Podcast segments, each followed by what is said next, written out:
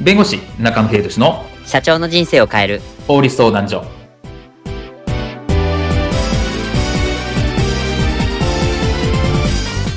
こんにちは弁護士の中野英寿ですこんにちはアシスタントの堀内隆ですこの番組は IT 専門の弁護士中野秀俊がこれはすぐに使える法律主に企業法務の知識を分かりやすくそしてちょっとコミカルにお伝えする番組ですよろしくお願いいたします今回のテーマは知って得する弁護士に依頼相談する時のポイントについてお話を伺いたいと思いますいざ弁護士に依頼したい相談したいけど、えっと弁護士さんには世の中にたくさんいらっしゃいますえぶっちゃけどの弁護士さんを選べばよいのってなった時に押さえてほしいポイントが実はあるんですじゃあ今回は弁護士ご本人に、えーこの押さえてほしいポイントについて伺いたいと思いますじゃあ弁護士に依頼相談する時のポイントについてこういったシーンはありませんでしょうかだどうしたんですか社長突然叫んでーもうわからんな何があったんですか弁護士だよ弁護士たくさんいすぎてわからん弁護士選びですかまだ迷ってたんですかたくさんいすぎなんだよなんでこれって AI が決めてくれないんだいや、あの、いきなり AI に決められても、僕だったら逆に困るんだけど。もう面倒だからお前が選んでくれえめっちゃ無責任やないですか。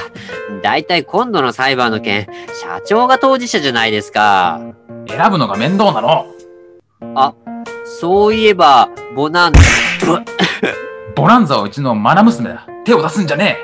えなんで設定が急に変わってんの額。お、おい、しっかりしろ。おい、部下社長はまた裁判になったことは言うまでもなかった。後半へ続く。いや、続かねえよ。今回のテーマは、知って得する弁護士に依頼相談するときのポイントについてお話を伺います。いやー、世の中にはね、たくさん弁護士さんがいらっしゃるんですけど、この弁護士選びって結構迷うんですよね。で、この弁護士さんをこの選ぶポイントについて、ちょっと弁護士さん本人にちょっと伺うのもなんですけど、この弁護士さん選ぶポイントって一体どういったところがあるんでしょうかそうですね。私も弁護士なんですけれども、はいまず一応弁護士の立場から言わせていただくと、一応弁護士でもですね、得意分野っていうのがあるんですね。ほ例えば、えっと、一般民事と言われている離婚とか相続とか交通事故とか。ええでより一般の方っていうんですかね。そういう一般の方がこう、も問題になるような法律問題が得意な弁護士もいれば、はいでうちは、えっと、企業法務といって、企業のお客さんが主に相手にしていて、うんいわゆる企業のと法律問題とか、そういったものを得意にしているところもあったりとか、あとは刑事事件うんうんを専門的に行っているところもあったりして、まあ、それぞれこう得意分野があるんだよってことは押さえておいていいかなと思いますね。なるほど。確かにこう、離婚に強いとか、まあ、企業法務に強いとか、まあ、刑事事件とかそういったのに強い弁護士さん、確かにいらっしゃいそうですよね。そうですね。なんでうちだったら離婚とか相続っていうのは基本やってないんですよ。あ相談に来られても正直わからないって部分があって、まあ、そういうとこをご紹介したりするんですけれども、うんなので、やっぱその弁護士に合った事件っていうものをやっぱ依頼していくっていうのは、まず大前提としてあるかなと思います。あ、なるほど。まあ、そこはじゃあ、もう最初にやっぱりしっかり調べてほしいっていうところですね。そうですね。で、あと聞かれるのが、いわゆる経験年数っていうんですかね。はい。あの、ベテランの弁護士さんの方がいいんですかっていう質問を受けたりするんですね。ああ、なるほど。はい。で、いや、もちろんその経験があるってことは素晴らしいことですし、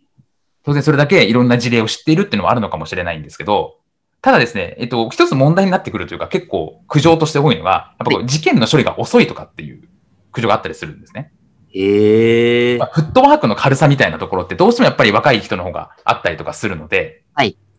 そうなってくると、その迅速な事件処理とかフットワークの軽さみたいなところがあるのかどうかみたいなところは大事かなと思ってます。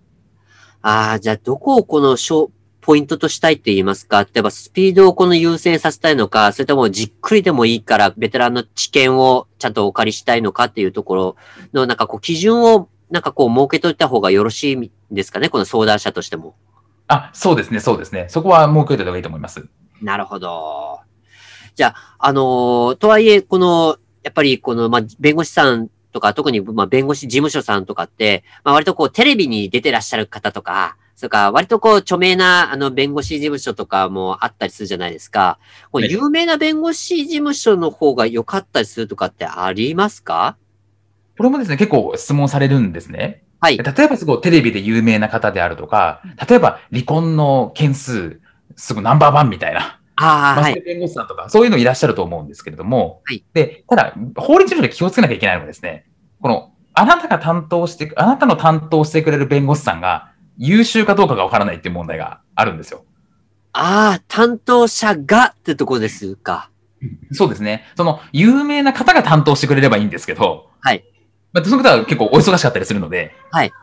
なので、その、いわゆるそういう雇っている、まあ、いわゆる磯弁という方とか、はい若手の弁護士があなたの担当につくかもしれないわけですよね。はいはいはいはいはい、ってはいな。ってくると、その方が優秀かどうかわからないっていう問題がどうしても出てくるので、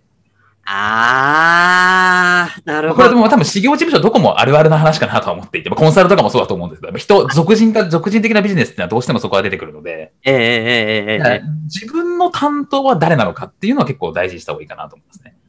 うわあ、これあの、ウェブ制作とか、ウェブデザインとかも、例えば担当したデザイナーが良かった、ダメだったとかってああったりとかするんですけど、もうこれと同じようなことは、やっぱり、弁あの、法律事務所、弁護士業界もあるんですね。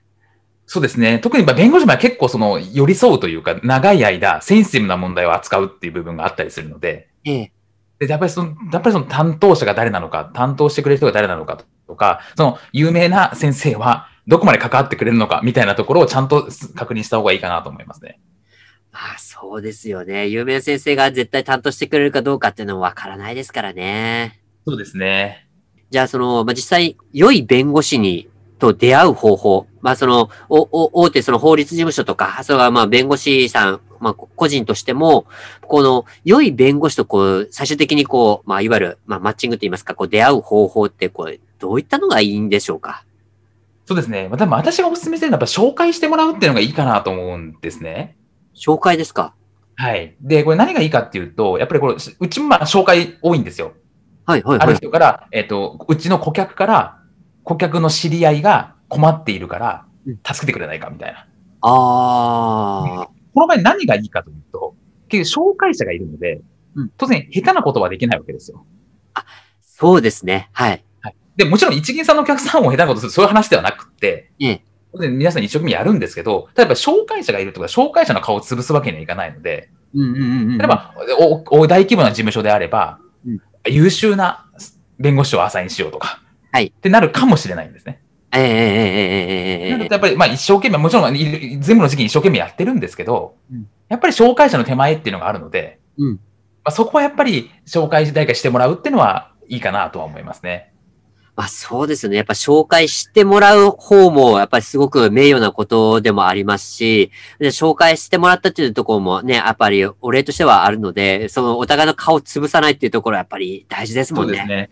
そうですね。なので紹介してもらうって結構おすすめかなと思いますね。はい。ですね。じゃあ、あの、せっかくなので、あの、この番組は、やはりね、こう、弁護士さんが実際に応援されているので、まあ、この番組としてはやはり、この中野弁護士を、まあ、紹介したいなとは思います。そうですね。あの、完全に今までのはステマでしたという感じです けど。は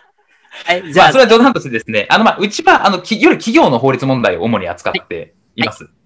で、えっ、と、まあ、IT の、まあ、私が IT の、えっ、と、もともとやっていたので、会社をやっていたので、IT 系のお客さんも多いですけれども、い、わゆる、まあ、企業の法律問題をうちはやっているっていう、まあ、法律事務所になりますとうん。いうところなので、で、まあ、その企業のお客さんに対して、えっ、と、まあ、顧問業務であるとか、いうところがあって、まあ、一番安い顧問うんプランだと月額5000円みたいなプランもあったりするので、まあそういうところで、まあ企業のお客さんに対して、まあサービスをしているっていうのがうちの事務所かなと思います。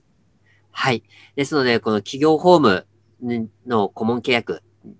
では、やはりこの中野弁護士のこのグロービル国際法律事務所がすごく強いですので、ぜひね、企業法務顧問弁護士をお付けしたいとかっていう方は、ぜひこのグロービル国際法律事務所の顧問5000にお申し込みいただければと思います。よろしくお願いします。